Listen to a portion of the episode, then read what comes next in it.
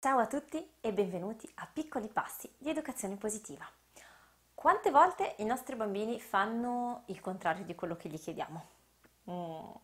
Sono Clio, formatrice in disciplina positiva nel blog Parent Smile and Grow e nel percorso online per genitori Tempo per crescere e oggi vi propongo di sperimentare nuovi punti di vista sull'obbedienza.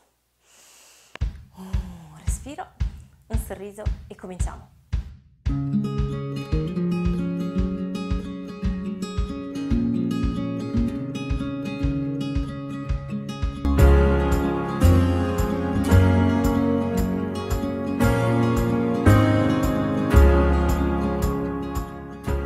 Genitori, vediamo un po'. Perché vogliamo che i nostri bambini ci obbediscano? e sono seria, eh, un po' provocatoria, è vero, ma restate con me solo un attimo. Pensate all'ultima volta in cui vi è successo di arrabbiarvi con i vostri bambini. Come mai vi siete arrabbiati? Cos'è che vi ha fatto arrabbiare? Per esempio, mm, per me l'ultima volta è stata qualche giorno fa, per via dei compiti, con mia figlia. La scena era più o meno che eh, mia figlia voleva toglierseli di torno, voleva che le dessi io le risposte così faceva veloce e io invece um, insistevo perché se voleva il mio aiuto, beh, dovevamo fare i compiti in un certo modo come si deve, per bene. Se i vostri figli vanno a scuola probabilmente saprete anche voi quanto i compiti possano causare essere un momento di conflitto e tensione in famiglia, ma se magari avete figli più piccoli eh, può esservi capitato che ehm, i bambini si rifiutassero di mettere la giacca o che non volessero interrompere i loro giochi per fare quello che gli chiedevate, ehm, cose di questo tipo. La sentite, no? Quella frustrazione che viene quando le cose dovrebbero essere semplici e ovvie e invece ci impieghiamo una vita e incontriamo resistenza e opposizione. Benissimo. Ora, se negli episodi precedenti eh, vi ho invitato a andare a cercare no, il bisogno nascosto dietro i comportamenti del bambino, ad andare a vedere qual è la motivazione nascosta, qual è il motivo per il quale i bambini non ci obbediscono. Oggi vorrei invece soffermarci, occuparci un pochino di noi genitori e andare a vedere cosa succede in noi, per trovare così la chiave più adatta per eh, intervenire e eh, in modo efficace quando i bambini si comportano in un certo modo o quantomeno viverla un pochino meglio eh, quando proprio non c'è verso. Ora, davvero vi chiedo di, eh, vi faccio questa domanda e, vi chiedo di, di, rifletter, di rifletterci per un attimo. Perché ci aspettiamo obbedienza? Abbiamo parlato in altri episodi no? del fatto che sia naturale, fisiologico direi, eh, che eh, ci ribelliamo quando qualcuno ci imponga di fare qualcosa e questo vale anche per i nostri bambini, no? è una questione anche proprio di sopravvivenza. Più noi cerchiamo di costringere i bambini a fare qualcosa e più loro si oppongono. Non so se avete sperimentato. Se guardiamo anche al mondo del lavoro, al mondo aziendale, ci sono un sacco di ricerche ultimamente che dimostrano quanto siano più efficaci ehm, dei tipi di organizzazione di coinvolgimento dei dipendenti a livello orizzontale che fanno leva su una motivazione più intrinseca rispetto ad altre leve motivazionali basate su, um, sul remunerare per esempio la performance, uh, sul basarsi su uh, fattori esterni, diciamo così, di motivazione. Ciò nonostante è ancora ritenuto normale, abbiamo questo automatismo di secoli e di generazioni dietro di noi, um, il cercare di imporre certi cambiamenti, di imporre certi comportamenti con l'uso, diciamo, della forza e quindi di usare un sistema basato su premi e punizioni eh, anziché su uno basato sulla motivazione interna. È importante allora per noi, per noi genitori fare questa prima considerazione e andare a guardare a quali sono le nostre vere motivazioni, perché solo così riusciremo a essere efficaci nella scelta del metodo che vogliamo usare, di come vogliamo intervenire per eh, far passare l'insegnamento che, che, che ci sembra importante ai nostri bambini e trovare anche quel giusto equilibrio tra fermezza ed empatia di cui abbiamo parlato tante volte. Quindi vediamo quali sono eh, quelle circostanze, quelle situazioni in cui eh, tipicamente vogliamo che i nostri bambini ci obbediscano. Abbiamo 1. Situazione di pericolo. Il nostro bambino di due anni che vuole attraversare da solo la strada, dobbiamo fermarlo, dobbiamo imporre il nostro limite, dobbiamo far sì che rispetti la regola per attraversare la strada si dà la mano a un adulto di fiducia. 2. per fare un insegnamento, come nel mio esempio dei compiti, per esempio, oppure um, se vogliamo dire di no alla richiesta del bambino di comprare un giocattolo, di comprare un gioco e vogliamo insegnargli, per esempio, la gestione della frustrazione. 3. La nostra fatica, il nostro bisogno di calma e di riposo. È sera, siamo arrivati dal lavoro, abbiamo l'emicrania, abbiamo mal di testa, dobbiamo preparare ancora da mangiare, abbiamo una, li- lunga lista di cose da fare prima di poterci concedere quel, quel, riposo. Il bambino arriva e ci chiede mamma, mamma mi fai questo, mamma mi fai quello, mamma per favore gioca con me, mamma, mamma, mamma, mamma, mamma. Fatica. abbiamo bisogno che il bambino ci ascolti in quel momento e rispetti la nostra consegna per mantenere la nostra integrità e non esplodere. 4 la pressione sociale. Siamo in pubblico, siamo davanti ad altri adulti, ad altri genitori e eh, in qualche modo sentiamo che il giudizio su di noi come genitori e come persone è legato in qualche modo a come ci comporteremo noi con i figli e come i bambini si comporteranno con noi. Infine 5, il sentimento di impotenza, di non avere più il controllo su quello che ci succede.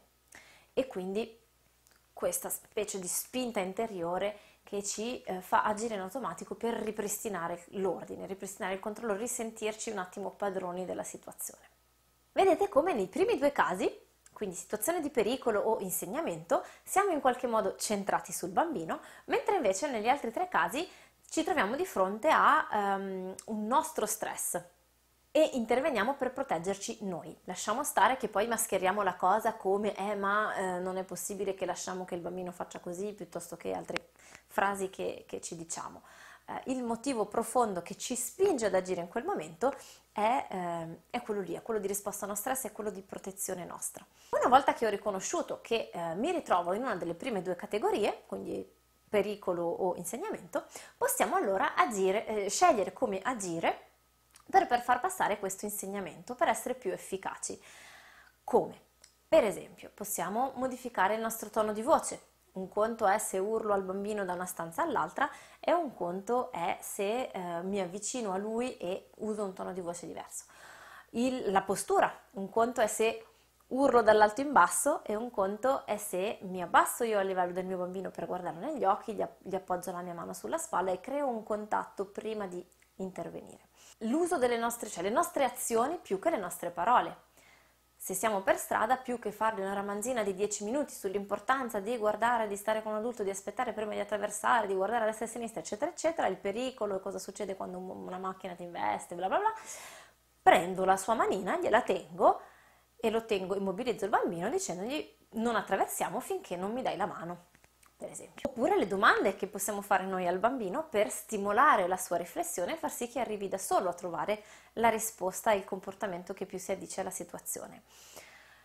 Posso in generale eh, decidere io e comunicare in anticipo al bambino come mi comporterò eh, in determinate situazioni, in modo che il bambino possa fare una scelta sapendo che se scelgo A succede questo, se scelgo B succede quest'altro e imparo, quindi mi responsabilizzo con le conseguenze delle mie scelte. Nelle altre tre situazioni, vi ricordate, no? abbiamo parlato di fatica, di pressione sociale, eh, di sentimento di, di, impotenza o di ric- bisogno di controllo, ci troviamo di fronte a una nostra reazione automatica di stress. Perché è importante rendercene conto? Eh, perché lo stress è una, una reazione automatica. Quando è che mi sento sotto stress? Quando la circostanza, il fatto che, su cui non ho controllo io, quello che succede attorno a me, è molto diverso rispetto a quello che mi aspettavo, a quello che sento di poter gestire.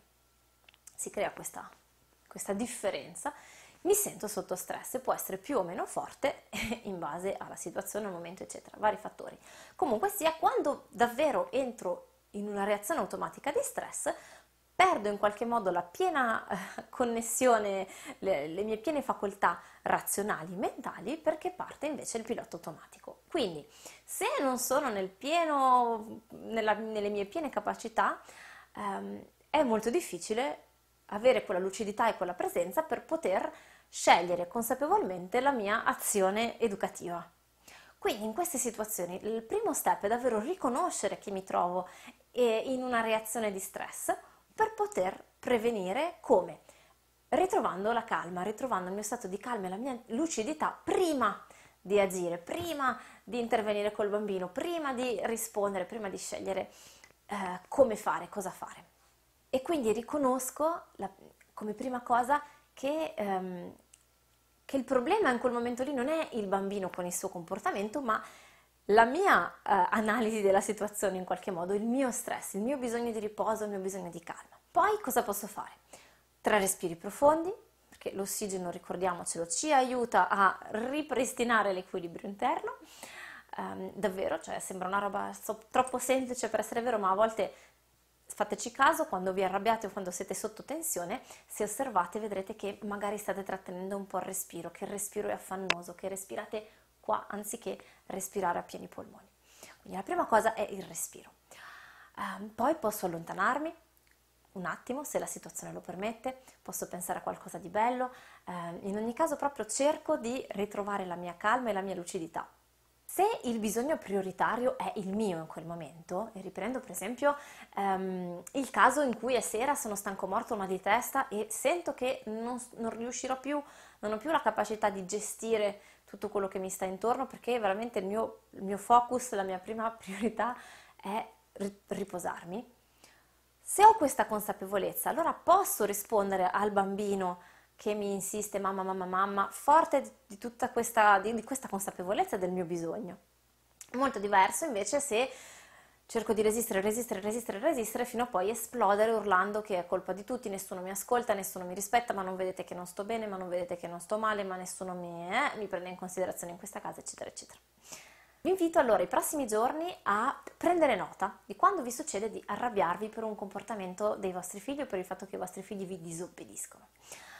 A quando vi succede di perdere le staffe, di, di, di sentire tutta questa tensione in voi perché il bambino non ha ascoltato quello che eh, gli avete detto, non ha fatto come gli avevate chiesto. Prendete nota e cercate di, ehm, di provare a vedere se riuscite a ricondurre la situazione in una di queste casistiche di vedere come mai vi fa arrabbiare.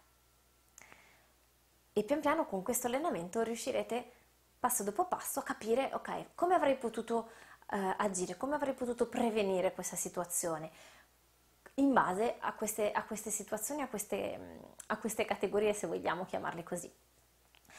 Io vi ringrazio per esservi allenati come a mettere in pratica l'educazione positiva nella vostra vita. Un pensiero fortissimo, un caldo abbraccio a tutti i genitori che ogni giorno fanno del loro meglio e se avete voglia di ehm, allenarvi insieme a me, di andare ancora più a fondo in questo percorso eh, in cui cerchiamo di mettere in pratica l'educazione positiva, un'educazione che sia rispettosa sia dei nostri bisogni che di quelli dei bambini, considerate l'ipotesi di seguire il percorso Tempo per crescere. Se pensate che questo video possa servire a qualche persona cara che è intorno a voi, non esitate a condividere, a mettere un like e iscrivetevi per avere